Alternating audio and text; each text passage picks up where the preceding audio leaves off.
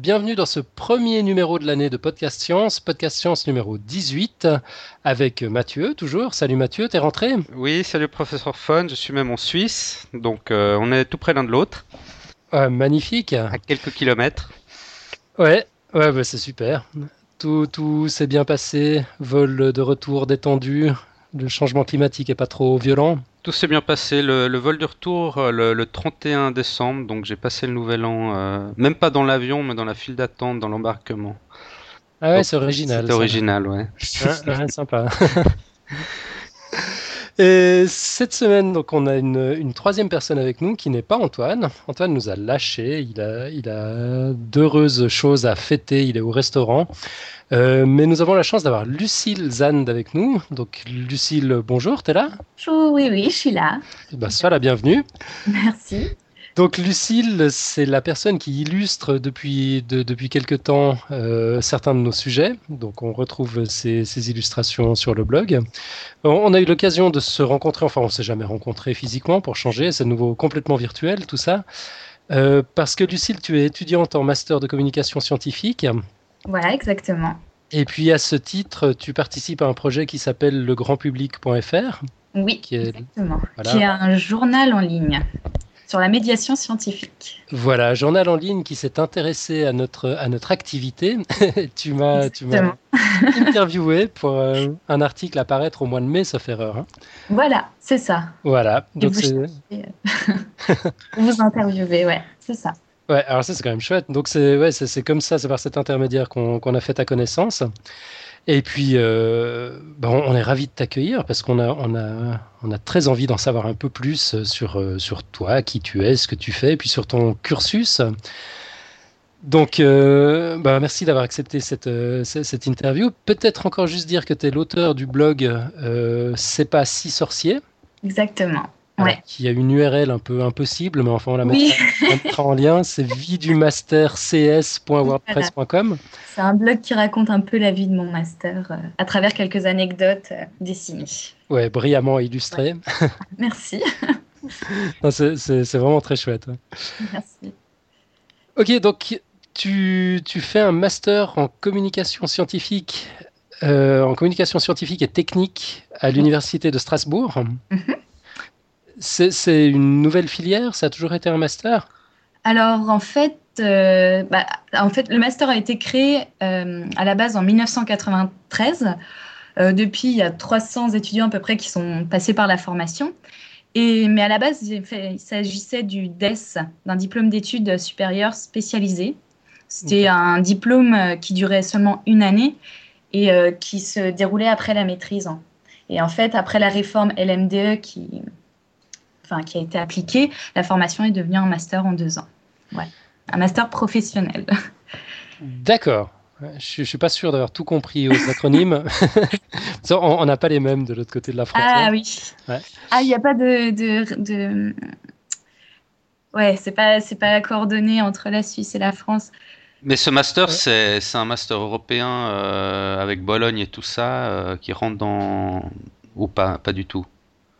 Bah, c'est un master, euh, enfin un master français quoi, qui, existe, euh, qui existe en France, ouais. 120 crédits?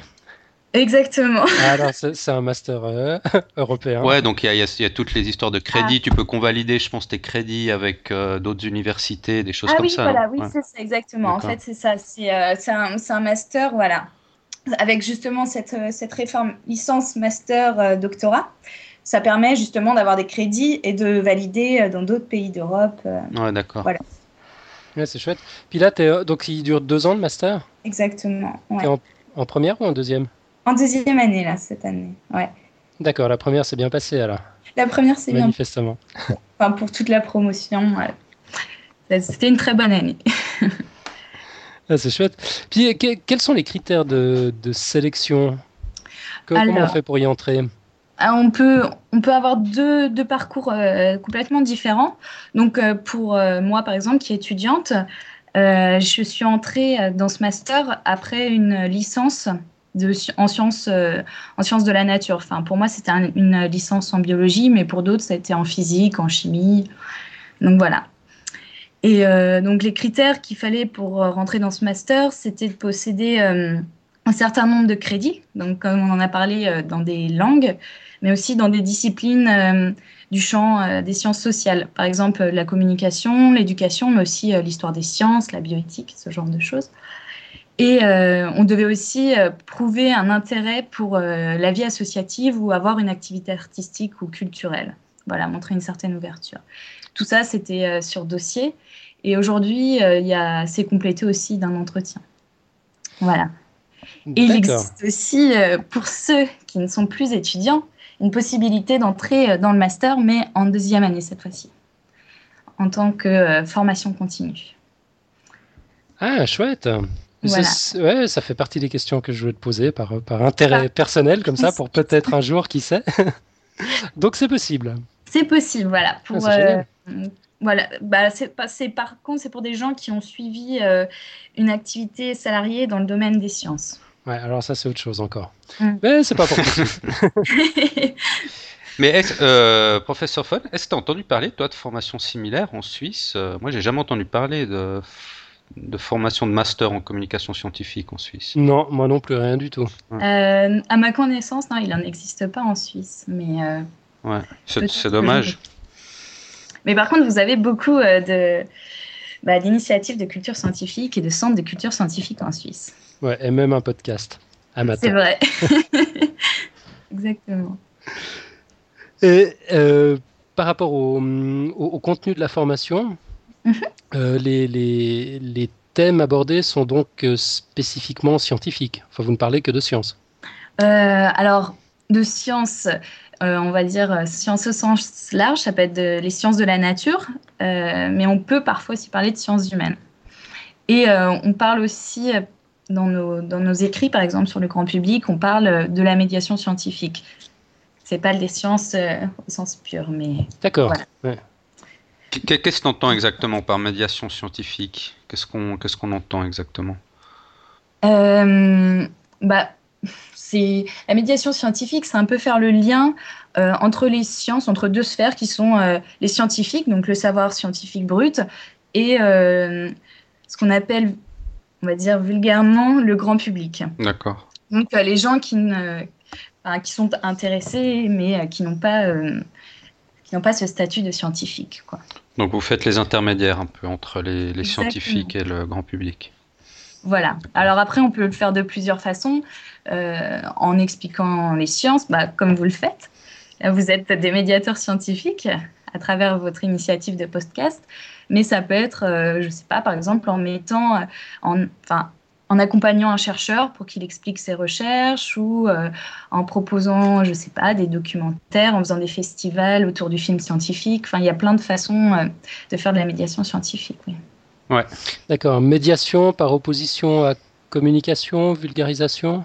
Alors c'est pas de, c'est pas des oppositions, c'est enfin, c'est en fait c'est trois, trois thèmes qui sont assez ambigus parce que ils représentent des idées assez communes et assez euh, euh, difficilement euh, séparable. Quoi. Vulgarisation, c'est vraiment euh, l'explication, on va dire, de, de, de, de, notions scientifiques.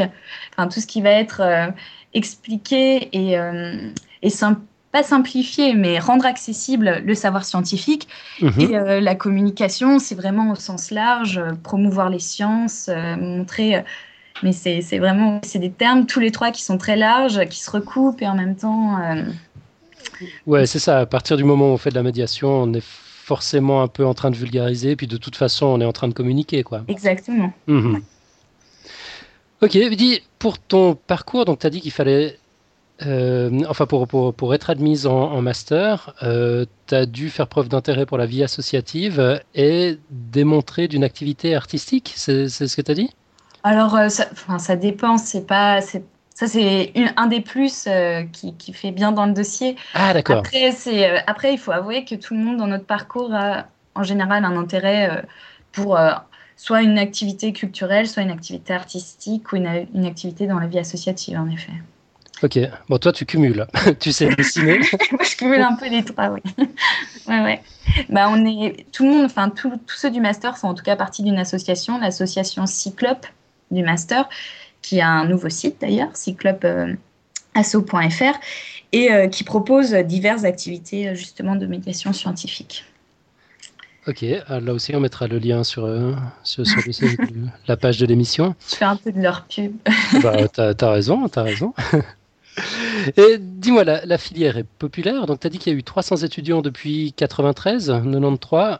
C'est pas 300 par volet, c'était 300 en tout? Non, 300 en tout. Est des petits promos en fait. D'accord, vous êtes combien à Strasbourg? Euh, On est cette année, on, doit, on est 16. Ah ouais, effectivement. C'est des promos voilà, assez restreintes et c'est, enfin, pour tous les masters, c'est un peu comme ça, les masters en communication scientifique parce que euh, le marché de l'emploi, il est ce qu'il est et euh, ils veulent pas non plus euh, le... Le saturer. le saturer, exactement. Mm. Ouais. Nous sommes des petites promos. C'est une population plutôt féminine, masculine? Alors, ça dépend des années.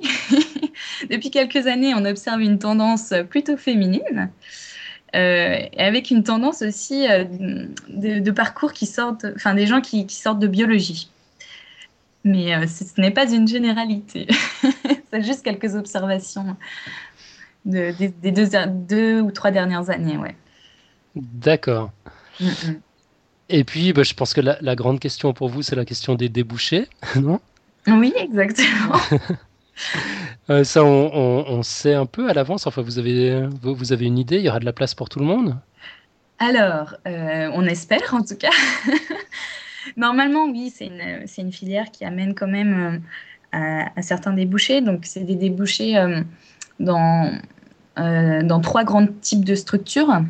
Donc, nous, on est amené à travailler donc, soit au sein de musées de sciences ou les centres de culture scientifique et technique, pardon. Donc là, on fera plutôt donc le métier de médiateur, de concepteur d'exposition, ce genre de choses. D'accord. On peut travailler aussi au sein de laboratoires ou d'institutions comme des universités. Donc là, on aura plutôt le rôle d'un chargé de communication ou, euh, enfin, oui, voilà, ou d'un acteur au sein d'une mission culture scientifique, par exemple. Euh, ça, c'est ce qu'il y a dans les universités. Et, euh, et on peut aussi travailler au sein d'agences de presse ou dans des médias. Et là, on aura plutôt un rôle de journaliste, rédacteur, documentaliste, tout ça. D'accord. Puis toi, tu sais déjà quel type de, de débouché professionnel tu aspires? Alors moi, j'aspire plus à devenir euh, rédactrice.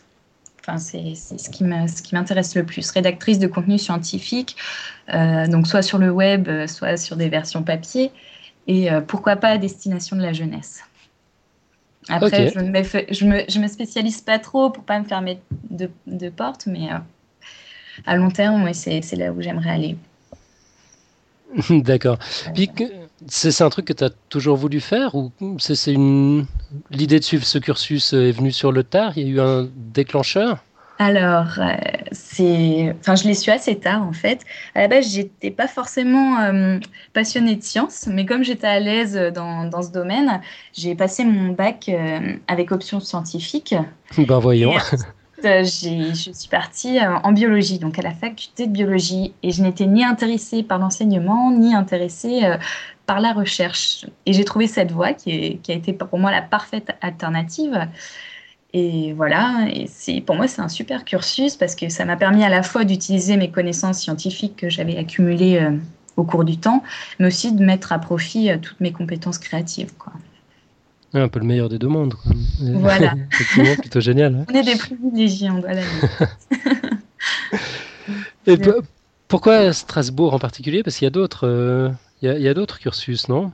Exactement. Alors pourquoi Strasbourg? Euh, Parce que alors Strasbourg est plutôt orienté, oui, justement sur vers la plus vers la médiation scientifique, même si ça évolue au cours du temps. Au départ, à la base, il était plus orienté vers la médiation scientifique et, euh, donc, du coup, tout ce qui était euh, bah, conception d'exposition, euh, enfin, le programme est, très, euh, enfin, comment dire, enfin, très attirant. On fait, on fait beaucoup de choses. On fait du théâtre scientifique, on fait de la vidéo, on fait par rapport à d'autres, peut-être d'autres parcours qui sont plus, plus axés sur la communication, communication d'entreprise, communication ce genre de choses. Je pense par exemple au, Master de Grenoble. Et, euh, et ou alors des masters qui sont plus axés sur le journalisme, enfin vraiment spécialisés sur le journalisme. Et ça, c'est, je pense à la formation de Lille ou de Paris 7. D'accord. En gros, les gros pôles de, de, formation en master en communication, c'est comme tu as dit, il y a Strasbourg, Grenoble, Lille, Paris. Il y en a des autres ou... Euh, oui, il y a Bordeaux et Marseille, en effet. Alors, si je ne si, si je me trompe pas, euh, il me semblerait que ceci soit plutôt spécialisé dans la, dans la communication, mais dans le domaine de la santé. Il me semble. Ah, de la santé, d'accord. Mm. Voilà. Ok. Et puis donc chez vous, c'est pas de la communication classique, euh, genre, genre, marketing? Alors, Si on a du marketing. Ah ouais? En fait, on a des cours assez variés. Euh, donc on a, on a des cours qui nous apprennent les outils de la communication classique, on va dire. Donc on va avoir des cours par exemple sur les grandes théories de la communication ou euh, des cours sur la gestion de projet ou de la gestion d'entreprise. Et on a aussi des cours de marketing. Mais à côté de ça, on a des cours et euh, aussi des projets qui se rapportent vraiment à des projets spécifiques à la communication scientifique. D'accord. Genre, vous travaillez sur les contenus, je sais pas, on vous apprend à trouver des, métaphores ou d'autres techniques de vulgarisation, à raconter une histoire? Alors, ça, alors c'est plutôt un travail qui se fait euh, personnellement. Ça, on l'apprend euh, finalement à travers les cours de journalisme scientifique. Euh, donc, on, écrit, on écrit beaucoup dans ce master, on, rédige beaucoup d'articles que ensuite on soumet lors de nos cours aux autres étudiants et à notre responsable qui, euh, qui, eux, vont nous faire des critiques, en fait. Et en fonction de ces critiques, on améliore notre style et, euh, et, voilà, enfin, et c'est comme ça qu'on apprend. Alors, on apprend évidemment euh, à écrire sous différentes contraintes. Par exemple, on va avoir à faire des interviews ou, ou, je ne sais pas, des comptes rendus ou des brèves. On apprend aussi à écrire pour certains publics. Euh, par exemple, euh, pour un public, euh, je ne sais pas moi, de, seniors qui seraient intéressés par la santé ou ce genre de choses. Enfin, ou un public enfant. Ou... Ça, peut être, ça peut être des publics très variés. Ok. Est-ce qu'on vous apprend à faire des débats face à des créationnistes? Alors, j'ai envie de, vous dire, de vous référer, mais il n'y est plus malheureusement. Il y avait un, le dernier dossier euh, du grand public qui est, qui est sorti euh, et qui était justement sur le thème des scientifiques face aux créationnistes. Ah, d'accord. Qui était très, très intéressant. Malheureusement, en fait, le, le dossier est parti et euh, il n'a pas été archivé. Donc, euh, si vous envoyez un petit mail gentil, euh, on vous l'enverra. ah, bah oui, alors sûr. on, va, envoyer un petit mail gentil. mais voilà. Enfin, on ne nous apprend pas spécifiquement, mais, mais on s'y intéresse de près. D'accord. Bon, en Europe, il n'y a, a, pas trop de créationnisme encore, ou quand même, c'est plutôt aux États-Unis, non? Ou quand même ça se développe en Europe alors, le mouvement du créationnisme, pas tellement, mais ce qui est en vogue, c'est le climato-sceptisme plus, sur lequel on, on s'intéresse. Ouais. Ouais, et puis en Suisse, il y a quand même des, incursions. Il y avait cette, euh, cette conférence créationniste euh, à Beaulieu qui a fait, qui a fait salle pleine. Donc c'est une salle, euh, une salle de spectacle à Lausanne. Mhm. je ne me rappelle plus comment s'appelait le gars, un, Turc complètement allumé qui a, qui, a, fait euh, fermer WordPress d'ailleurs en Turquie. Enfin, c'est un type effrayant, quoi. Euh, bon, son, son, nom me reviendra peut-être. Mais enfin, voilà, toujours est-il que, apparemment, la, Suisse, donc j'imagine le reste de l'Europe aussi, devient une, une, cible intéressante pour, euh, pour ces gens-là, quoi, qui, qui arrivent à trouver du monde, mm-hmm. qui arrivent à, à, à communiquer. Il euh, y, a une autre question qu'on se, enfin que, que, je me pose. Comme ça, tu auras, peut-être une, une, opinion dessus. Peut-être que tu, tu, tu, pourras nous aider. Euh, y a, y a, je ne veux pas donner de nom, mais enfin, il y a, un troll qui pollue systématiquement les blogs et les forums liés à la science pour diffuser des idées euh, anti-scientifiques. Euh, ouais, révisionniste, négationniste. Mm-hmm. Et puis, ouais, voilà, on se demandait est-ce qu'on est qu'on doit lui répondre? Euh, je sais pas, toi, tu as, as, une idée personnelle sur la question? Alors, Est-ce qu'on peut discuter avec ces gens-là? Moi, j'ai pas forcément une idée euh, personnel sur la question. Après, ce que je peux vous proposer, c'est de vous référer justement à un manifeste qui s'appelle le manifeste Révolutions. Ah, ah oui. Se trouve sur le site révolutions.e. Mhm. et euh, qui se propose en fait de redéfinir précisément les rôles de la culture scientifique et technique, et qui a été approuvé par euh, beaucoup de, signataires. Et, euh, donc, dans on en avait parlé d'ailleurs dans Podcast Science il y, a, il y a quelques temps. Ah bah génial. Ouais, mais alors tu vois, j'avais pas lu jusqu'au bout, je m'étais pas rendu compte qu'il y avait une position également là-dessus. et du coup, ouais, voilà, donc il y a une partie de ce manifeste sur le rapport avec les publics et qui suggère d'instaurer un dialogue entre toutes les visions du monde dans le but de transmettre enfin, pardon, de mettre en évidence progressivement les spécificités et l'intérêt pour chacun, selon les circonstances et les besoins de l'approche scientifique.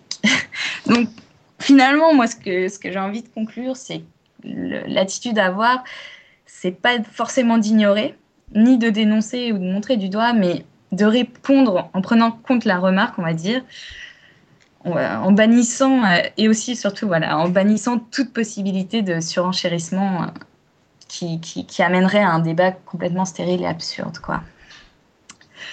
Ouais. Bon, tu, tu bah, vois, professeur Fox, il reste à faire. je sais que c'est compliqué, mais euh, je pense pas que, que, rentrer dans un débat apporte forcément des solutions et ça me fait aussi montrer enfin, plus de, de, visibilité à ce genre de, de parti. Ouais, justement, ouais. Et, euh, et en même temps, ignorer, c'est pas non plus la solution. Quoi. Il faut trouver une façon de répondre. et là, enfin, toute la subtilité là-dedans. Bon, ben, on va tâcher de faire preuve d'imagination. c'est pas gagné. Non, c'est assez complexe hein, comme euh, problématique. euh, ouais, alors, si on en revient un peu euh, au, contenu du, du, du, cursus, euh, quels en sont les, les modules? Alors, le cursus, alors il y a plusieurs modules. Donc, il a des cours, on va dire, assez théoriques et des cours beaucoup plus pratiques, des cours de projet. Et donc, on a énormément de modules à dire. Mais dans les projets, on apprend en fait à manipuler différents supports de communication, comme la vidéo, euh, le théâtre, on fait du théâtre scientifique aussi. Oui, t'en, en as parlé avant, j'étais pas sûr d'avoir très bien compris. du théâtre scientifique, euh, ça, consiste en quoi? Alors, euh, notre projet cette année auquel on a abouti, c'était de, construire une scénette, donc réaliser le scénario et de la jouer après sur la controverse de, une controverse sur l'alimentation en fait. Et donc, on devait trouver une controverse en relation avec l'alimentation et euh, la mettre en scène. Donc vous créez d'une part un scénario autour d'une thématique scientifique et après vous la jouez. Exactement, ouais. On fait ça. En, en essayant d'apporter des éléments scientifiques, euh, tout en, essayant de rester aussi euh, assez léger pour pas, enfin pas bombarder les gens de, notions compliquées, et, des, des, chiffres, ce genre de choses, mais de faire réfléchir et aussi en essayant de ne pas prendre un, un parti pris puisque c'est une controverse et qu'il y a les deux il y a les, deux visions. D'accord. C'est chouette, ça. Vous faites ça sous forme de théâtre de rue ou c'est alors, euh, les, gens, c'est qui Ils viennent d'où Alors, c'est nous les gens, en fait. Nous sommes acteurs de ah. notre propre pièce. Mais vous êtes spectateurs aussi Et euh, alors, euh, dans, dans, le, dans ce, projet-là, on était répartis par petits groupes qui et on faisait chacun, chacun dans notre groupe une scénette scientifique. D'accord. Et on peut vous retrouver sur YouTube? Il y, a une adresse oui, sur laquelle on envoie quelques-unes, mais je ne me souviens plus du nom exact. Oh. je l'enverrai, je le mettrai sur. D'accord, c'est gentil. non, c'est assez marrant comme concept. On intervenait en fait dans les, les amphis sous la complicité d'un professeur. Et euh, les gens ne savaient pas, on faisait des interventions théâtrales en fait. Donc euh, on entrait euh, sans que les gens le sachent, on faisait notre scénette et, et on repartait. un peu les gens plus ou moins Perplexe. C'est quoi C'est 10 minutes, un quart d'heure euh, euh, C'est 10 minutes. Non, 7 minutes pour être exact. voilà, et c'était sur le thème, nous on faisait sur le thème de l'aspartame. Donc euh, du, de la molécule qu'on trouve dans les, dans les produits light, le, mhm. du, faux sucre. Voilà. Est-ce que c'est. Enfin, sur les questions de santé, est-ce que c'est bon Est-ce que c'est mauvais Est-ce que. Voilà. C'est un bon sujet pour une controverse. voilà. et puis autrement, dans cette alternance donc théorique et pratique, vous devez faire des stages? Eh ben, Exactement. nous faisons, donc nous partons en stage toute la promotion euh, du Master 2 cette année. On, nous partons en mars et nous finissons notre cursus par un stage de 4 à 6 mois. D'accord. Et vous avez mm. tous trouvé une place de stage déjà euh, C'est facile de trouver ou... Alors, non, pas vraiment. Euh, non, moi, je n'ai pas encore trouvé de stage. Alors, il y en a qui, qui ont déjà trouvé. après, on est peut-être aussi un peu ouais, un peu exigeant. on a envie de trouver quelque chose de bien et d'intéressant. Ah bah mais, euh, mais enfin, tout le monde, de toute façon, trouve un stage et tout le monde part en stage. Après, euh, la décision se prend en général euh, en janvier, en janvier-février. D'accord. Bah, L'appel est lancé. Voilà. c'est une place de stage intéressante pour Lucille. tu, tu, tu sais ce que tu cherches dans un monde parfait, idéal, comme ça, ce serait quoi le, le euh, stage qui te conviendrait? Parfait, idéal. Euh, moi, j'aurais bien aimé euh, faire un stage au sein d'une université, dans, un, dans une structure de communication, enfin pour valoriser en fait les travaux des chercheurs de l'université. En tout en faisant de la publication d'articles, ce genre de choses. Mais le, le, grand public ne peut pas te servir un peu de, de plateforme pour faire ton stage? euh, non, le grand public, euh, bah, à l'heure actuelle, tel qu'il est, le grand public euh, ne sert qu'à publier nos articles, en fait, et à montrer plus ou moins une, une, certaine vitrine du master. Après, je ne sais pas si vous avez remarqué, mais le site n'est pas encore au point. C'est pour le moment un modèle de base qui sert plus ou moins à laisser nos articles, et il est en projet de refonte en partenariat avec des étudiants des arts décoratifs de Strasbourg.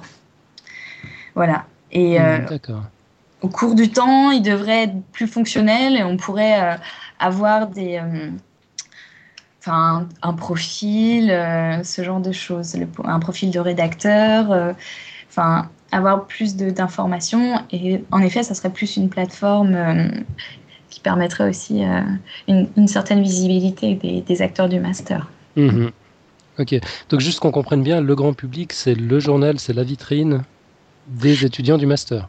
Alors, c'est un journal, ouais. C'est un peu ambigu parce qu'en même temps, c'est une, une, certaine vitrine du master, mais en même temps, c'est un, un, quand même un, on appelle ça un web journal qui se veut euh, assez professionnel et, euh, et qui parle de la médiation scientifique. En fait, il y a peu de, il y en a même pas du tout, de, de journaux euh, sur le web actuellement qui, enfin, qui produit des articles spécifiquement sur la médiation scientifique et sur les mhm. thèmes de médiation scientifique. Donc voilà, c'était un peu l'innovation du master et euh, ça a très très bien marché. Et voilà, enfin, j'espère que ça continuera, que ça se développera et pour faire vraiment quelque chose de professionnel euh, à l'image du master. D'accord, donc tout, le monde y contribue en fait, tous les, tous les étudiants du master? Ouais, en fait, on, pareil, nous sommes par équipe. Alors, c'est une équipe qui tourne tous les mois et euh, une équipe de sept. Alors ça se passe comme dans une vraie rédaction en fait. Il y a un rédacteur en chef, un secrétaire de rédaction et après euh, des pigistes. Donc euh, on soumet des, thèmes qui sont retenus et choisis par sectionnés par le rédacteur en chef. Après, les gens se répartissent les articles. On a une deadline pour rendre nos articles qui sont après corrigés puis réécrits et enfin publiés. Comme dans une vraie rédaction. Exactement. c'est intéressant. Ouais. Et le, public que vous visez? Alors le public, c'est euh, des, un public, on va dire, euh, de professionnels euh, en médiation scientifique ou quand même assez avertis sur la médiation scientifique. D'accord. Des gens qui sont passionnés, enfin qui, qui, le font professionnels, soit de façon, enfin, soit dans leurs loisirs, mais qui, qui ont un lien. Mhm. On ne vise pas c'est toute l'ambiguïté du titre. On ne vise pas le grand public, mais des gens. Oui, effectivement. Ouais. Et en fait, le titre fait référence euh, à. Enfin, c'est une petite blague euh, inter, euh, inter-master. parce que les gens en médiation scientifique considèrent qu'il n'existe pas de grand public. C'est quelque chose qu'on dit dont on parle couramment, mais euh, il y a des publics spécifiques et parler de grand public, c'est un peu, c'est un peu obsolète. C'est trop, c'est mhm. trop généralisé, non? C'est trop généralisé, exactement. Voilà, donc c'était pour faire une petite référence. Ouais, bah écoute, je crois qu'on arrive gentiment, euh, gentiment au bout de, de, l'interview. Mathieu, tu avais, avais, quelques questions à poser encore? Euh, Moi, moi je, je, voulais juste revenir sur les, les modules théoriques qu'on vous enseigne. Il y a quoi par exemple? Mhm. Alors, qu'est-ce qu'on a? Alors, en fait, au premier semestre, on a plutôt des, des, cours qui sont reliés aux sciences de l'éducation. Donc, on a des cours bah, de théorie de la communication, euh, théorie de l'apprentissage. Euh, voilà, et théorie, il y a aussi beaucoup de théories, donc théorie de l'activité aussi. Mhm.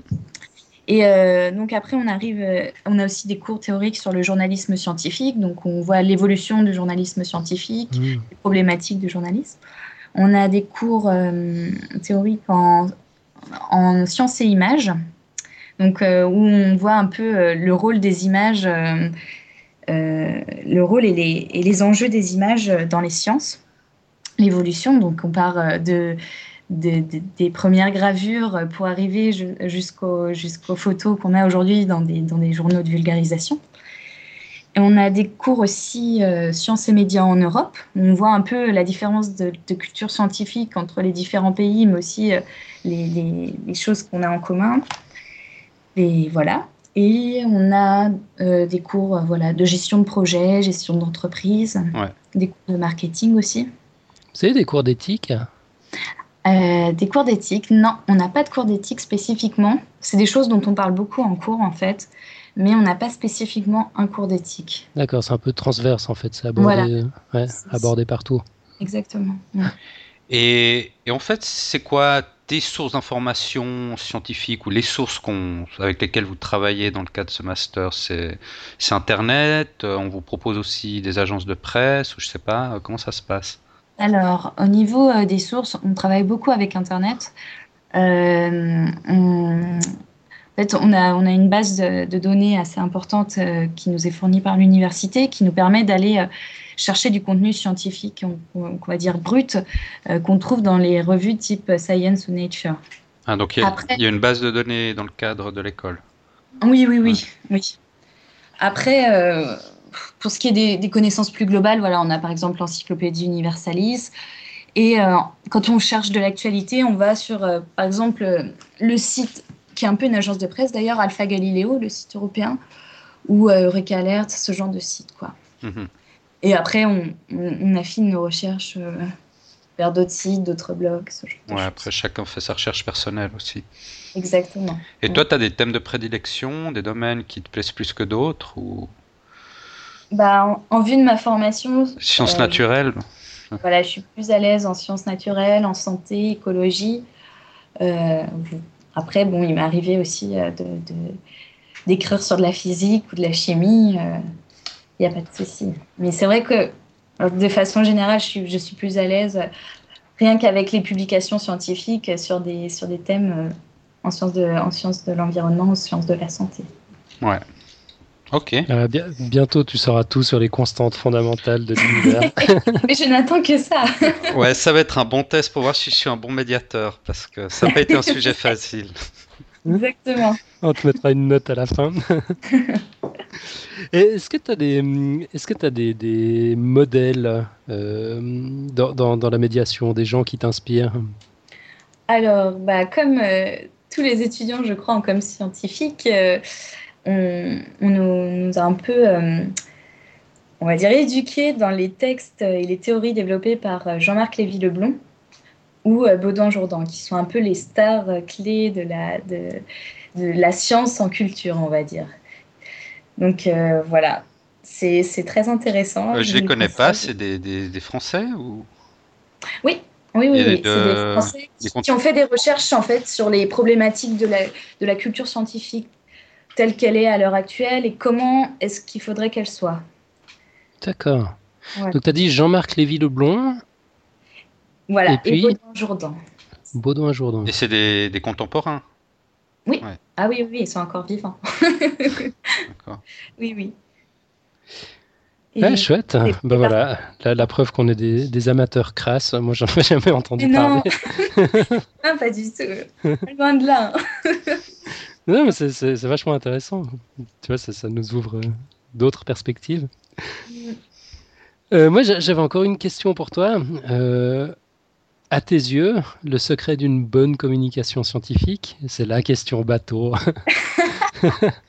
S'il y a un truc comme ça, un petit, un petit secret, un petit truc en plus pour réussir sa communication, toi, tu, tu, tu, tu l'as identifié? Euh, Moi, j'ai pas vraiment de secret. Ce que j'aime beaucoup, en fait, c'est, mais c'est quelque chose qui m'est personnel, c'est justement quand euh, il y a des invités euh, scientifiques ou euh, quand on met quand on justement met en scène des scientifiques, quand on invite des scientifiques à parler de ce qu'ils font, pour justement montrer ce, côté humain des scientifiques et que eux aussi peuvent vulgariser les sciences et ils se mettent à la portée des autres et ça réduit un peu ce fossé entre public et, scientifique en, en, démystifiant un peu le côté du, de, de, la scienticité. Bah, c'est marrant mhm. parce que j'ai regardé les statistiques de, du, du, podcast de Podcast Science cet après-midi et le podcast qui a eu le plus de succès, c'est l'interview qu'on a fait de Paolo Ricci, donc le, le physicien en physique des plasmas. Ah ouais? Et c'est celui qui a le plus de downloads. Donc, euh, D'accord. Donc ça confirme ce que tu dis finalement. Oui, sûrement. Ouais, bon, j'ai peut-être fait une petite erreur de manipulation aussi. Je crois qu'il s'est retrouvé deux fois dans le flux de podcast. tu sais, comme on a, on a publié la semaine dernière la retranscription, je pensais qu'il fallait faire un lien sur le MP3. Et du coup, il s'est retrouvé dans certains flux de, dans certains flux RSS. Ah. Enfin, moi, je l'ai retrouvé sur, sur, sur, mon téléphone downloadé à double. Ah. Peut-être que ça fausse un peu la statistique. mais... en tout cas, moi, j'ai exactement le même sentiment que, que Lucille. Euh, c'est-à-dire qu'à partir du moment où la, la, science est démystifiée par les gens qui la font, quand on se rend compte que c'est juste des êtres humains finalement derrière, et puis qu'il n'y a rien de, mm. rien de, rien de magique, et puis que tout, tout finalement, d'une manière ou d'une autre, en tout cas au niveau des explications, peut être à la portée de, tous. quoi. Euh, c'est vrai que c'est des moments un peu magiques comme ça quand, quand ça marche, c'est assez génial. Mm, exactement. Mathieu, tu avais encore quelque chose à demander à Lucille ou Lucille quelque chose à ajouter? Écoute, je crois que j'ai plus ou moins tout dit pour ma part, mais. oui, non, moi je crois que je suis, je crois que c'est bon là. Ouais, on a fait à peu près le tour, je pense. Ben, un immense merci, Lucille. C'était vraiment, vraiment passionnant. Merci de m'avoir invité dans ce podcast. Ah, c'est avec plaisir. Tu reviens quand tu veux. enfin, tu es, là d'ailleurs, pratiquement, même si on t'entend pas beaucoup, mais en tout cas pour un, épisode sur deux à travers tes illustrations.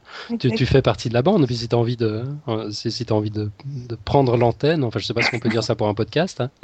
Vraiment, c'est quand tu veux. Hein. Feel free.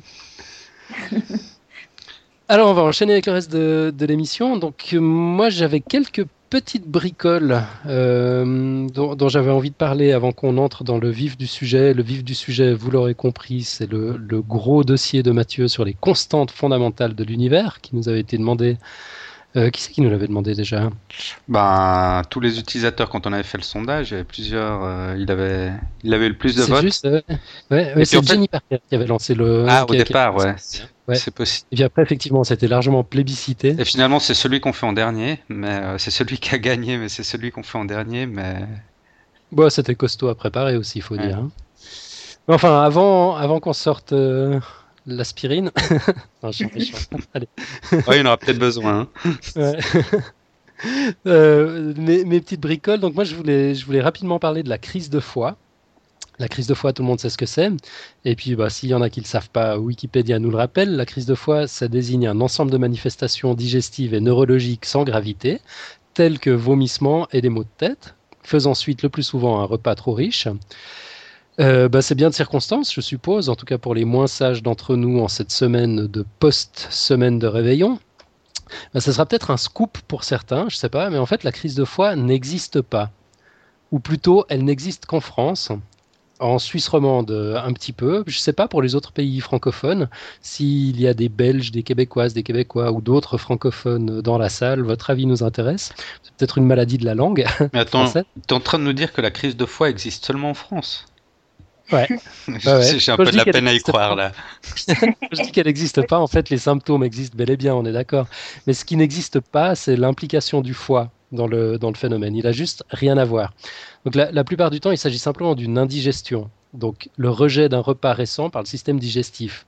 Le foie, euh, il ne fait pas vraiment partie du système digestif. Il est, il est concerné au deuxième degré, mais enfin d'assez loin. Quoi. Euh, donc il peut aussi s'agir d'une gastrite, d'une intoxication alimentaire ou d'une migraine. S'il y a diarrhée, il peut s'agir d'une gastroentérite, donc due à des bactéries, à des virus ou à d'autres parasites. Euh, et puis tout ça, en France ou en région francophone voisine, euh, porte un seul et même unique nom, qui est la crise de foie. Ah d'accord, ouais alors que c'est pas du tout le cas ailleurs, ça s'appelle pas comme ça. Chacune de ces affections a une origine différente, demande un traitement différent. Et puis, bien sûr, bah, les, mêmes symptômes peuvent aussi révéler des pathologies plus graves dans lesquelles le foie peut effectivement bel et bien être impliqué, comme une hépatite virale ou alcoolique, par exemple. Mais bon, c'est en tout cas pas un excès occasionnel de petits fours et de champagne qui risque de déclencher un truc pareil. Ah voilà, c'était juste un, petit clin d'œil. Moi, je suis assez fasciné par ces mythes qui résistent à la science et, à la médecine, localement particulièrement.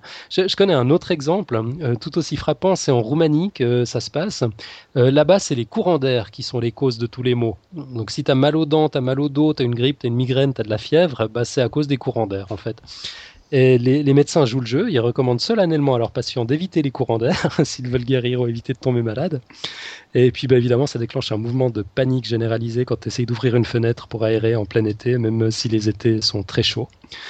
Et j'ai parlé tout à l'heure de, tout ça avec Antoine quand il m'a dit qu'il ne participerait pas à l'émission. Euh, et puis il m'a rappelé un autre mythe généralisé, un peu, un peu du même genre, c'est celui des cheveux mouillés quand on sort.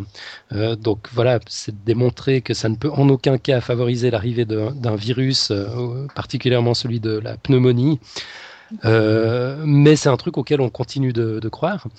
Il m'a aussi indiqué qu'au Vietnam, quand tu t'enrhumes, bah, il faut demander à quelqu'un de te faire un massage thérapeutique qui consiste à te gratter vigoureusement le dos avec une cuillère ou une pièce de monnaie.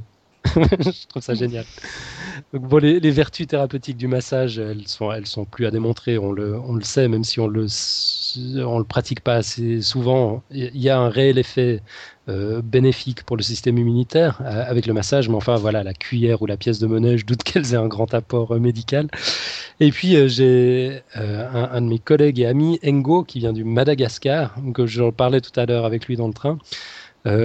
qui m'a dit qu'à Madagascar, une femme enceinte ne doit surtout pas manger de citrouille, sinon elle risque de se retrouver avec un enfant chauve. et ne pas trimballer de gingembre dans sa poche non plus, ce qui pourrait créer des malformations des doigts ou des orteils de l'enfant. Donc voilà, on en revient aux superstitions qu'on avait survolées dans l'épisode 13 de, de, Podcast Science et je pense qu'on n'a pas fini d'en parler. Je ne sais pas si vous en connaissez d'autres dans le, dans le genre. Euh, écoute, j'avais, j'avais lu quelque chose sur les cheveux mouillés qui allait dans ce sens-là, mais Ouais, je me rappelle plus exactement. Il y a quand même une mini explication qui tendait à dire qu'avec les cheveux mouillés, on était quand même peut-être un peu plus fragile ou plus exposé à, à voilà, attraper quelque chose. Mais d'une manière générale, c'est vrai que j'avais lu qu'on disait aussi que les cheveux mouillés n'avaient rien à voir avec les, virus de la pneumonie ou autre. Mhm. Ouais, marrant. Donc voilà, on est une fois que, que bah, d'ailleurs, puisqu'on est dans la superstition, j'en profite pour euh, rapidement aborder un autre sujet qui nous a été demandé par notre jeune ami Arnaud. Pardon, en, commentaire sur, euh, sur le site. Enfin, c'est un commentaire sur l'illustration de Lucille, d'ailleurs, sur la plasticité neuronale. Et le sujet demandé, donc, c'est la télékinésie que je classe un peu hâtivement dans les superstitions, sans doute. Mais bon, si quelqu'un n'est pas d'accord avec moi, c'est l'occasion de gagner un million de dollars. Alors je vous explique. La, télékinésie ou psychokinèse, c'est selon notre bon ami Wiki la faculté métapsychique d'agir directement sur la matière. Donc en d'autres termes, de déplacer des trucs par la seule force de la pensée. Alors en fait, je ne vais pas m'étendre dessus parce qu'on est un podcast qui parle de science et ça, malheureusement, euh, à part ce qu'en pensent certains courants extrêmement minoritaires dans la science, cette discipline ne relève malheureusement pas de la science, mais de la parapsychologie. Euh, je, trouve ça regrettable d'ailleurs. je, verrais plein d'applications à un tel phénomène, comme pouvoir, je sais pas, appuyer sur le bouton du passage piéton à distance, histoire que ça passe au vert pile poil au moment où on arrive. Mais bon, j'ai beau me concentrer très fort, si le bouton est subitement enfoncé et que la petite lumière s'allume, c'est que quelqu'un sur le trottoir d'en face a apporté sa petite contribution. Euh, bah, par contre, je trouve que le sujet est une excellente occasion d'évoquer le challenge à un million de dollars, justement, de la fondation James Randi, euh, dont vous avez sans doute entendu parler. Mathieu, je sais qu'on on en avait parlé une fois. Euh, Lucille, je ne sais pas si tu connais. On trouve ça sur le site randy.org. On, on, mettra le, lien. C'est dommage qu'Antoine, passionné de magie, soit pas là pour, pour nous en parler, parce que James Randi, c'est un, formidable illusionniste professionnel euh, qui en même temps est, l'un des fers de lance du mouvement sceptique aux États-Unis. Et il se sert de son talent pour démontrer que bien souvent, toutes ces prétendues expériences paranormales peuvent être expliquées par des, des, des compétences très habiles de prestidigitation. Et sa fondation propose un million de dollars à quiconque pourra démontrer des capacités paranormales dans un cadre euh, contrôlé. C'est-à-dire que le jury et l'expérimentateur se seront mis d'accord au préalable sur le protocole exact de l'expérience. Euh, sur les indicateurs qui permettront de démontrer que c'est un simple hasard ou qu'au contraire il s'est passé quelque chose. Et jusqu'ici, euh, il, a lancé ce truc-là il, il, y a plusieurs années déjà. Il y a plusieurs centaines de candidats qui se sont pressés au portillon, tous sincèrement convaincus de leur capacité de soit communiquer avec l'au-delà ou de déplacer des objets à distance ou de voir à travers les murs, de prédire l'avenir. Et puis bah, malheureusement, ils ont tous, malheureusement, tous complètement échoué euh, dans les conditions du protocole sur lesquelles ils s'étaient pourtant mis d'accord euh, au préalable. Donc voilà, l'appel est lancé. Euh, si quelqu'un a des, capacités de télékinésie ou de psychokinèse ou de toute autre capacité du genre, une seule adresse, randy.org. Il faut surtout, venir que, surtout dire que vous venez de notre part. et puis, on, partagera le million. on s'arrangera. Voilà, voilà. Et puis sinon, dans les petites bricoles encore, il y a Franck Pasco qui nous avait demandé, un... enfin qui nous a proposé un sujet sur les bulles de champagne. C'était par Twitter ah, du réveillon. Euh, on n'a pas eu le temps de, préparer quoi que ce soit, donc ce sera pour une autre fois. Mais je trouve le sujet, le sujet top. Quoi. Toi, tu connais un peu, Lucille? Euh, ouais. ouais. on a fait, fait quelques recherches là-dessus, euh, justement. Ah. Pourquoi, pourquoi il y a des bulles dans le champagne? C'est assez rigolo en fait. C'est une histoire euh, euh, d'aspérité euh, sur le verre, des petites poussières qui font que, que les bulles de son champagne se forment au moment où le champagne est versé. D'accord. Si on versait vraiment dans un verre pur et sans aspérité ni poussière, on ne devrait pas avoir des bulles dans le champagne. Ah. C'est assez surprenant. Ah, on vivrait dans un monde bien triste. Hein. Vive les aspérités. Mais après, la question qui se pose, c'est pourquoi ça se passe au champagne et pas dans le vin? Oui, oui, oui. Alors ça, c'est une autre question. ouais, on aura l'occasion de revenir dessus. Lucille, si tu veux contribuer au sujet, tu es la bienvenue. Une illustration. Et puis là, sans transition, on va, bah, on va tout de suite attaquer avec le, du, lourd là. Ouais, alors euh, bon, un sujet, des constantes fondamentales de l'univers. Donc, euh, comme on l'a dit avant, un sujet qui nous avait été proposé et qui avait gagné le, les votes. Euh, bon, un sujet pas facile. J'ai eu un peu de la peine à, savoir sous quel angle prendre, en fait. Euh, ça faisait déjà quelques semaines qu'on en parlait. Et je réfléchissais, je savais pas tellement sous quel angle prendre. Puis bon, parce que finalement, quand on, regarde un peu de plus près, on peut très vite tomber dans des explications physiques très compliquées, euh, très avancées. Et, bon, donc finalement, ce que je vais faire, c'est que bon, je vais diviser la présentation en trois grandes parties. La première, je vais parler des constantes de la physique d'une manière générale. La deuxième, je vais parler des constantes fondamentales, qui sont un cas particulier euh, des constantes de la physique. Et pour terminer, je parlerai de comment ces constantes agissent sur l'univers. Alors, il faudra quand même s'accrocher un peu. J'ai essayé de faire le plus simple possible, mais c'est difficile de faire simple. Euh, alors bon, pour commencer, les constantes physiques, les constantes de la physique. Donc, bon, ce qu'on appelle une constante physique, c'est une quantité physique dont la valeur numérique est fixe. C'est-à-dire qu'elle possède une valeur dont on, a remarqué qu'elle semblait constante et indépendante de tout paramètre utilisé. Donc une constante physique, contrairement à une constante mathématique, implique directement une grandeur physique mesurable. D'accord? Jusque-là, ça va. Bon, il faut... Maintenant, on va voir qu'il y a deux types de constantes physiques. Il y a le premier type, ce sont les constantes physiques sans dimension ou sans unité. Et le deuxième type, c'est les constantes physiques avec dimension ou avec des unités. Donc si on reprend le premier type, les constantes sans dimension, elles ne dépendent pas du système de poids et de mesure utilisé. Elles ont donc la même valeur dans tous les systèmes d'unités possibles. Un exemple le, plus courant et le plus utilisé pour, euh, pour une constante sans dimension, on parle souvent de la constante de structure fine. C'est une constante qui régit la, force électromagnétique, qui assure la cohérence des atomes et des molécules. Et cette constante de structure fine, elle a une valeur alpha, on, l'appelle alpha, et elle a une valeur qui, vaut 7, plus ou moins 7,3 fois 10 puissance moins 3. Mais en fait, il n'y a pas d'unité. C'est 7,3 fois 10 puissance moins 3. Donc ça, c'est la constante dont tu avais déjà parlé dans un des podcasts sciences, hein, qui justement serait peut-être plus tout à fait constante. ouais, on avait parlé de ça. Hein. ouais, on avait parlé de ça. Et, justement, le, on verra plus tard que si cette valeur change, ça peut avoir des implications assez importantes sur, la, sur, sur notre univers, en fait. Mhm.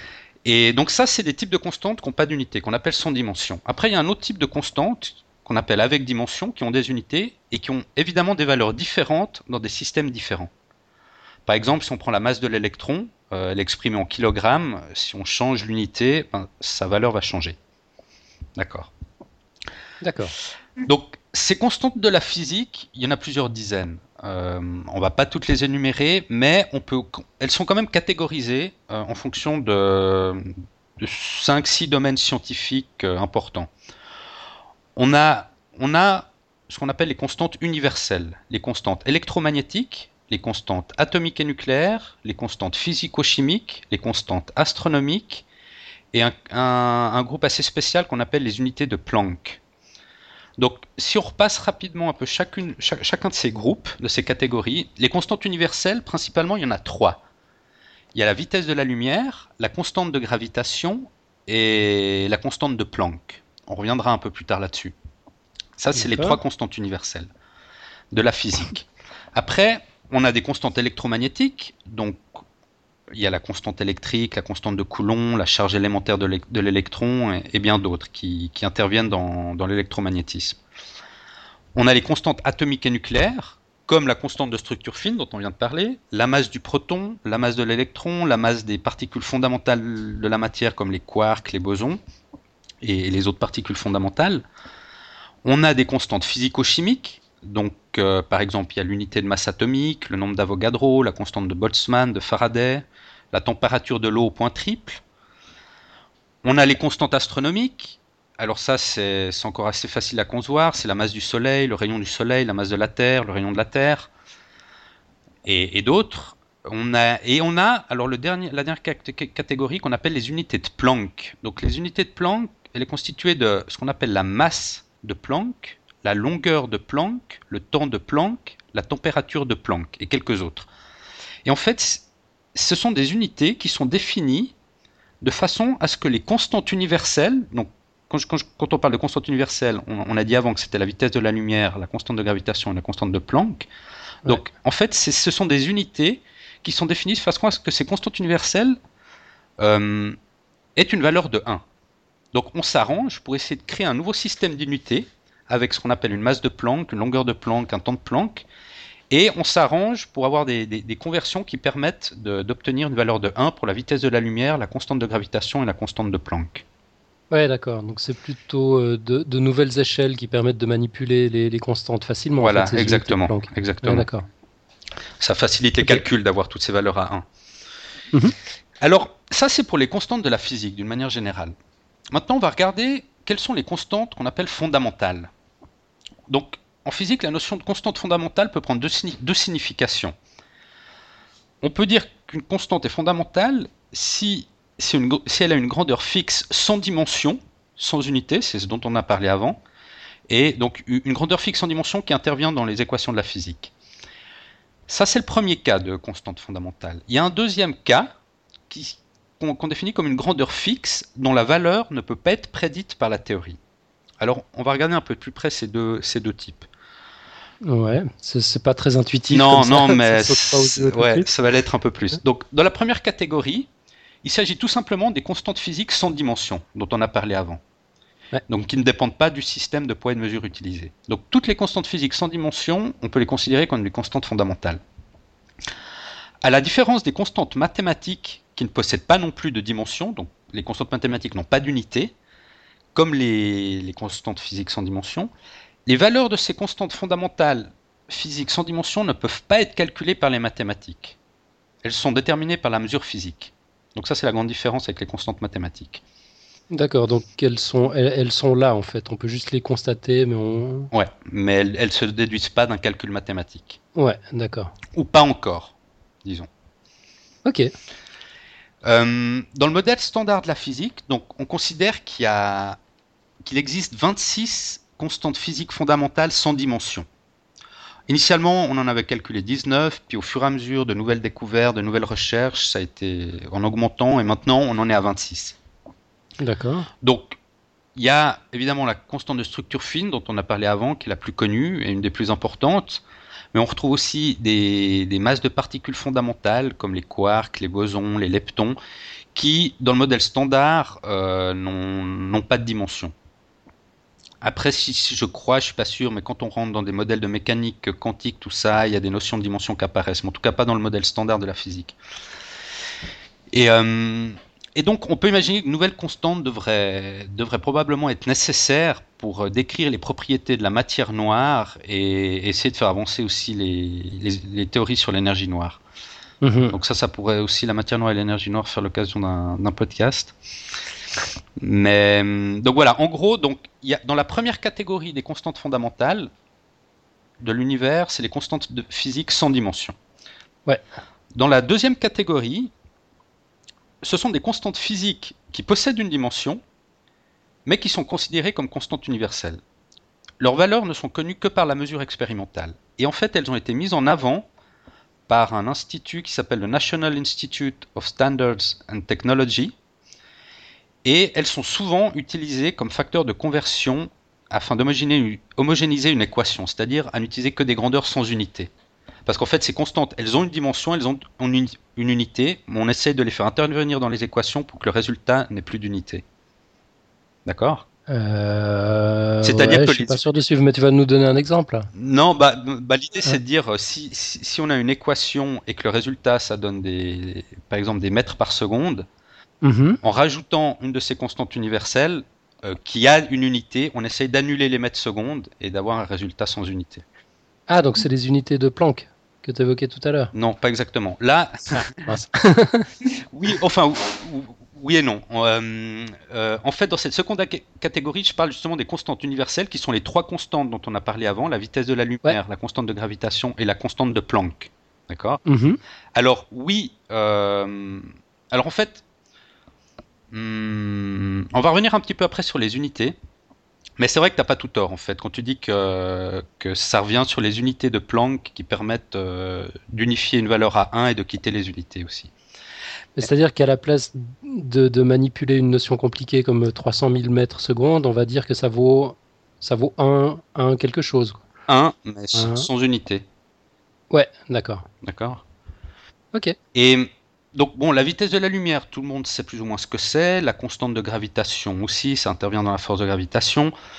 La constante de Planck, c'est quelque chose qu'on connaît peut-être un peu moins. Euh, la constante de Planck, elle est utilisée pour décrire ce qu'on appelle la taille des quantas. Un quanta, ça correspond à la plus petite mesure, à la plus petite mesure indivisible. Parce qu'en fait, on voit que dans des échelles infiniment petites, l'énergie rayonnante, la lumière par exemple, c'est discontinu. Euh, c'est pas une onde dans, l'infiniment petit. Et le quanta, c'est ces sortes de grains qui composent cette énergie. Mhm. Donc la constante de Planck, elle sert à décrire la taille de ces quantas. Et elle joue un rôle ben, central dans la mécanique quantique, justement, qui traite de, tous ces sujets. Et elle a été nommée par, euh, bon, ben, grâce au nom, grâce au physicien Max Planck, un grand physicien euh, qui lui a donné son nom. Mhm. Et, entre autres, elle relie cette constante de Planck l'énergie d'un photon avec sa fréquence. Elle permet de, faire le lien entre les deux. C'est-à-dire que l'énergie d'un photon est égale à la constante de Planck multipliée par sa fréquence. Ok. Si tu le dis, je te crois sur parole. Oui, moi aussi, je crois sur parole. Hein. Et bon, on agite on, a, ajouté à ces trois constantes, euh, on a ajouté parfois d'autres constantes universelles comme, la constante électrique, mais généralement on considère ces, trois constantes. Donc on, voit qu'en physique, les constantes fondamentales représentent un sous-ensemble de l'ensemble des constantes physiques décrites euh, en début du dossier. Donc les constantes fondamentales, je, résume rapidement, on a les constantes physiques sans dimension, comme la constante de structure fine, et les trois constantes universelles qui sont la vitesse de la lumière, la constante de gravitation et la constante de Planck. Mm. Ok. D'accord Donc maintenant, comment, comment ces constantes agissent sur l'univers? Euh, Les valeurs numériques d'un certain nombre de constantes physiques ayant une dimension, comme on l'a dit auparavant, peut, peut être normalisées à 1. Si mais si les unités de temps, longueur, masse, charge et température sont choisies adéquatement. Et quand on, choisit adéquatement ces unités, on, crée un nouveau système d'unités résultant qu'on appelle un système d'unités naturelles. Donc il y en a plusieurs de ces systèmes d'unités naturelles, dont l'un, c'est les, unités de Planck dont on a parlé avant, qui permettent de, donner une valeur 1 aux trois constantes universelles. Mhm. Mais on peut en imaginer d'autres aussi. Et donc on voit par exemple que les valeurs numériques de la vitesse de la lumière, de la constante de gravitation, de la constante de Planck, de Coulomb, de Boltzmann et de quelques autres sont toutes 1 lorsqu'elles sont exprimées dans le système d'unité de Planck. D'accord. Mais c'est comme ça qu'on se retrouve dans l'équation d'Einstein avec E égale mc carré, où euh, je crois que c'est le, c qui équivaut à la vitesse de la lumière, c'est ça? Oui. En fait, c'est 1c à la place de 300 000 mètres secondes. Alors on remplacerait ouais, par 1 la valeur là ouais, dans, dans, nous, dans, le nouveau système d'unité de Planck. Si j'ai bien compris, hein, moi j'ai compris comme ça, mais je suis pas expert. Mais j'ai compris comme ça, ouais. Top. Et euh, donc ça, euh, ça c'est pour les, les, constantes physiques à dimension. On peut utiliser euh, l'unité de Planck pour leur donner une valeur à 1. Mhm. mais on voit qu'il y a un certain nombre de constantes physiques qui sont sans dimension. celle d'avant c'est avec dimension, je crois que je me suis trompé. Ouais. Euh, donc là, c'est sans dimension. Et ne peuvent pas non plus être. Donc les, constantes sans dimension ne peuvent pas être éliminées des systèmes d'unité, comme on l'a fait auparavant. Leurs valeurs sont déterminées expérimentalement. Et donc la plus connue, la, la, constante de structure fine, il n'y a aucune théorie qui explique pourquoi elle possède la valeur qu'elle a. D'accord. Et la, la, liste des constantes fondamentales sans dimension augmente lorsque les expériences mesurent de nouvelles relations entre différents phénomènes physiques. On voit apparaître de nouvelles constantes fondamentales sans dimension et décroît lorsque la physique théorique démontre comment certaines d'entre elles peuvent être calculées à partir d'autres plus fondamentales.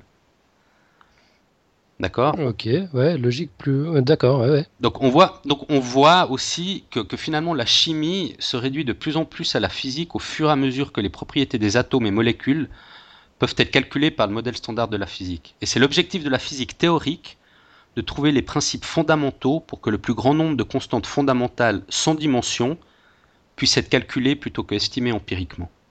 Mhm. D'ailleurs, il y a un, cosmologiste qui s'appelle Martin Rees qui a écrit un livre qui s'appelle Just Six Numbers, donc juste six, six nombres, qui décrit six constantes sans dimension dont il juge les valeurs comme fondamentales pour décrire la structure de l'univers. Et ça, ça rejoint un peu l'idée de la grande théorie du tout unificatrice qui devrait idéalement, idéalement pouvoir réduire le nombre de constantes fondamentales à zéro. On lui les a réduits à 6, c'est quand même pas mal, mais l'idée c'est. C'est déjà un progrès. c'est de les éliminer, ces constantes fondamentales. Donc l'objectif des physiciens est justement de trouver une théorie qui n'aurait pas besoin de poser la valeur de constantes fondamentales. Ouais, ouais. Ouais, je comprends bien, parce qu'en fait, on les, on les comprend pas, on sait pas les calculer, on sait pas d'où ça sort, c'est juste posé là, c'est comme ça, et puis... Euh, on voit qu'elles existent, qu'on les mesure, qu'elles ont une valeur, mais elles sont pas expliquées. Alors certaines, mhm.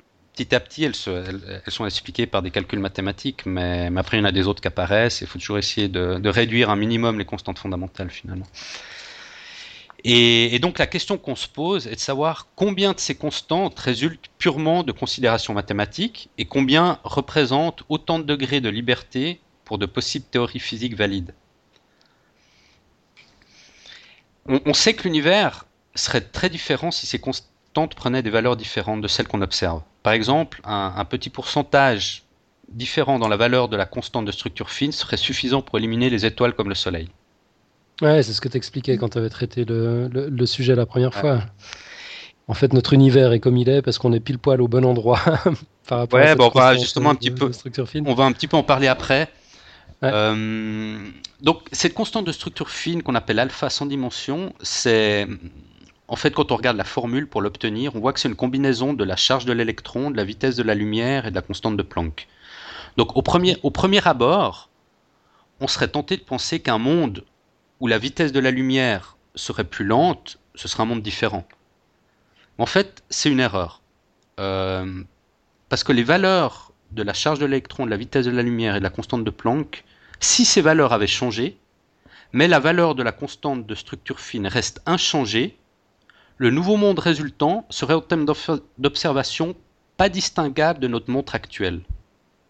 Ah ouais, mais ça, on en est sûr bah, Écoute, j'ai lu ça, ça me paraît un petit peu bizarre, effectivement, mais, mais visiblement, c'est ce qui se passe. Parce qu'ils disent que la, seule chose qui compte dans la, la définition de monde différent, c'est la valeur des constantes sans dimension. Donc, par exemple, un changement dans la valeur de la, de la constante de structure fine.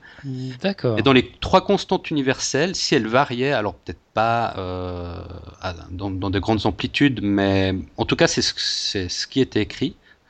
Euh, que si, si elle varie, c'est pas ça qui, qui, qui implique vraiment un, changement majeur dans, dans notre univers ou dans le monde qu'on perçoit. C'est surtout les, les, constantes sans dimension. Ok. Et, et donc tout ça, ça, ça, ça amène des implications sur les quatre forces fondamentales. Donc tu te rappelles, on a déjà parlé des quatre forces fondamentales. Il y a la force de gravitation, la force électromagnétique, l'interaction forte, et l'interaction faible. Et la faible. Donc, on voit que si donc toutes ces forces finalement sont régies par, par derrière par ces constantes. Ces mhm. constantes interviennent dans, le calcul de ces forces. Et, donc, si la force de gravitation était plus puissante que, ce qu'elle est, de ce qu'on mesure actuellement, elle serait capable d'accumuler plus de gaz lors de la formation stellaire et seules des étoiles massives se formeraient. Donc du coup, ces dernières auraient une durée de vie beaucoup plus courte que notre Soleil et la vie n'aurait donc pas à sa disposition les milliards d'années qui lui ont été nécessaires pour se développer sur Terre. Au contraire, si la force de gravitation était plus faible, seules des étoiles peu massives se formeraient. Et il n'y aurait pas d'explosion de supernova et aucun élément plus lourd que l'hydrogène ou l'hélium n'apparaîtrait. Or, une vie uniquement fondée sur ces deux éléments est très difficile à imaginer. Si on regarde l'interaction électromagnétique, si elle était plus forte, les liens entre noyaux et électrons à l'intérieur des atomes seraient plus solides et plus difficiles à défaire. Or, c'est en partageant certains de leurs électrons que les atomes créent des liaisons chimiques et s'organisent en molécules. Si, cela devenait trop difficile, toute chimie serait impossible, ce qui empêcherait la vie de se développer. Si par contre l'interaction électromagnétique était plus faible, les liens entre électrons et noyaux seraient moins solides, ceci rendrait les atomes très fragiles et empêcherait probablement la chimie de la vie. Si on regarde pour l'interaction nucléaire, si elle était plus puissante, l'interaction nucléaire, protons et neutrons seraient beaucoup plus disposés à s'associer et ils formeraient systématiquement des éléments lourds. Il n'y aurait par exemple pas d'hydrogène, donc pas d'eau, ce qui, ce qui défavoriserait sérieusement la chimie de la vie.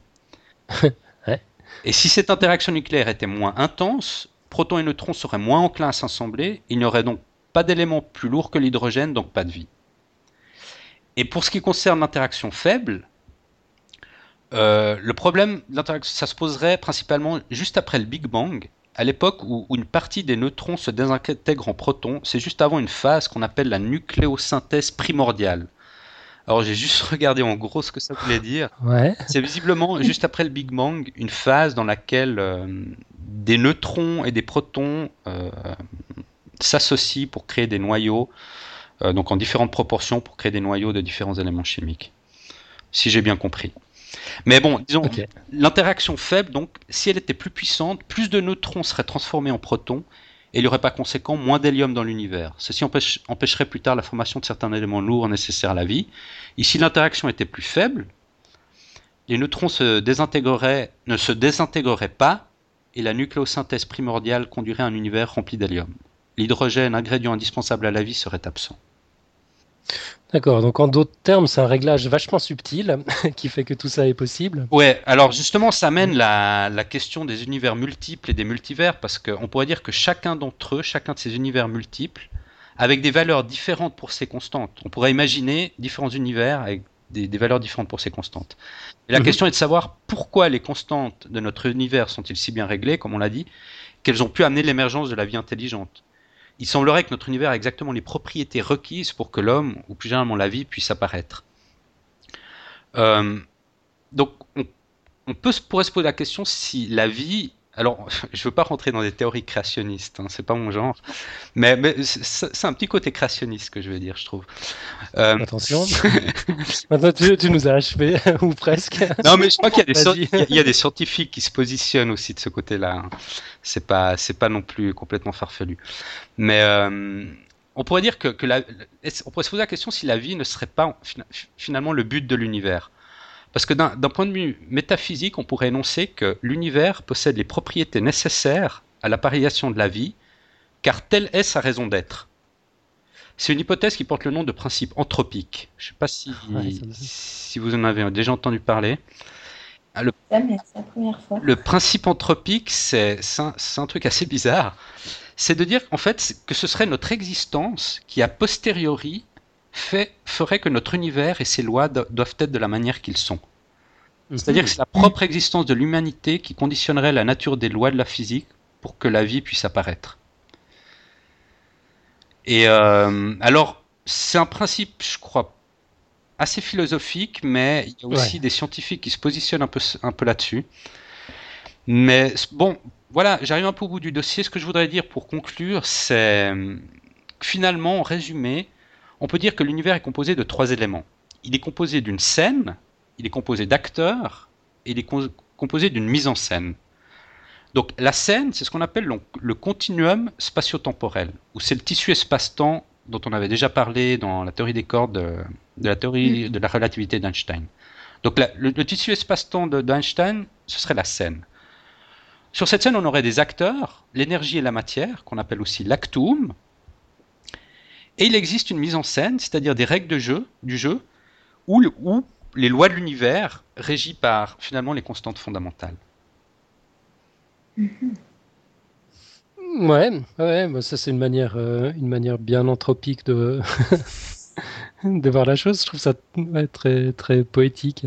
Ça donne raison à Shakespeare. Ouais, mais disons, on amène un peu ces, principes anthropiques, tout ça, parce qu'il y a, bah voilà, ces, ces, constantes fondamentales sans dimension, on n'arrive pas à expliquer pourquoi, pourquoi elles ont ces valeurs-là. Donc, euh, bah voilà, on essaie d'imaginer des, des explications, et l'une, ce serait que ce soit notre propre existence qui, qui donnerait finalement ces valeurs assez constantes. ouais, ouais, bon, comment dire? Euh, c'est toujours un peu compliqué ces questions-là de toute façon, parce que c'est vrai qu'on sait qu'on perçoit la réalité à travers nos sens. Euh, nos sens sont limités, on ne sait pas ce qu'on loupe, euh, et puis on n'est même pas trop sûr de ce qu'on perçoit finalement un son existe à l'état naturel, mais si personne ne l'entend, finalement, est-ce qu'il est existe vraiment quoi? Enfin, on, est un peu dans ces questions-là. Euh, bah, ouais, je, sais pas trop quoi dire. En fait, il faut que je médite un peu. Non, mais d'ailleurs, tu verras la quote un peu liée à ça. Elle est de Stephen, Stephen Hawking et euh, dans la quote, bah, je vais tout de suite la dire. Euh... Ouais, vas-y. bon, on va se détendre du coup. Alors, il faut juste que je la retrouve. Euh, voilà, euh, donc c'est Stephen, Stephen Hawking, donc le fameux physicien paralysé dans sa, dans sa chaise roulante, qui il, se positionne un peu dans cette idée-là, aussi dans celle de la mécanique, de la mécanique quantique, parce qu'il dit oui, create history by our observation rather than history creating us. Donc, d'accord. En gros, nous... on, on, on crée l'histoire par nos observations euh, plutôt que l'histoire ne nous crée. Voilà, exactement. On crée l'histoire. Oui, mais l'histoire c'est différent parce que l'histoire c'est une réalité qui est chargée de sens et puis le sens c'est vrai que c'est nous qui le c'est nous qui le créons. Enfin finalement on en, revient à la question du sens de tout ça. Oui, mais bon, lui quand, il, parle d'histoire, il parle d'évolution de l'univers et tout ça aussi. Ouais, c'est vrai, c'est vrai. Il parle d'une brève histoire du temps. Ouais. C'est le titre d'un de, de ses livres. Euh, il pense pas forcément à l'histoire, euh, à l'histoire humaine. Ok, bon bah écoute, moi je vais, je vais écouter, réécouter, ré-réécouter ton, ton sujet. Ouais non, c'est pas facile, hein, c'est pas facile. Ouais, non, effectivement. Ça m'a refait me plonger dans, dans, mes cours de terminale avec euh, les équations, les trucs. La physique. Très intéressant. Mais oui, il faut que je réécoute aussi ça, ouais, ça, se digère pas en une fois. non, non, non, non, non, non. Et j'ai essayé de faire simple. Hein. J'ai essayé de faire, j'ai essayé d'être un bon médiateur. Je sais pas si j'ai réussi.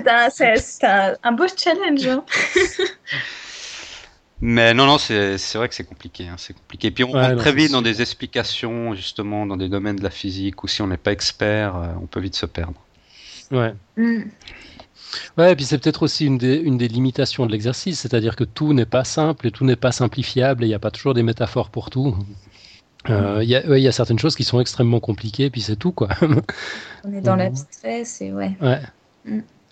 Ouais, surtout que ça, que ça amène euh, après des questions un peu fondamentales, métaphysiques. euh, Pourquoi ces constantes ont ces valeurs Pourquoi nous on est là et on peut les mesurer Y aurait-il un autre univers avec des autres valeurs de ces constantes euh, donc bon. Ouais, ouais, bon, ça laisse le champ ouvert à la science-fiction, à toutes sortes d'idées euh, absolument fabuleuses. Mais de l'autre côté, c'est vrai qu'on est, on, on est tenté par des raccourcis, quoi, de se dire, voilà, si- s'il y a ces réglages, euh, si- s'ils sont comme ça et pas autrement, c'est que quelqu'un a dû les faire. Euh, on, est, on est dans les biais de confirmation, en fait, pour en revenir à un autre sujet qu'on avait, qu'on avait déjà fait. On, se- on se limite à ce qu'on arrive à imaginer, quoi. Non, mais c'est pas. Je crois pas que c'est dire quelqu'un les a fait, c'est te dire que. Voilà, si elles ont cette valeur, c'est qu'il y a une bonne raison qu'elles aient cette valeur. Ça veut pas dire que forcément quelqu'un les, les a créées toutes pièces, mais c'est dire, voilà, elles ont, elles ont, si elles ont ces valeurs, c'est qu'il y a des bonnes raisons. Ouais, ouais, ouais mais quand on dit qu'il y a des bonnes raisons, c'est qu'il y aurait une intention derrière, non? C'est là, Ouais, là que je trouve ouais. l'exercice un peu, un peu délicat. Euh, ouais, bon, je, je pense qu'on on, on vivra pas assez vieux euh, pour, euh, pour, pour avoir la réponse.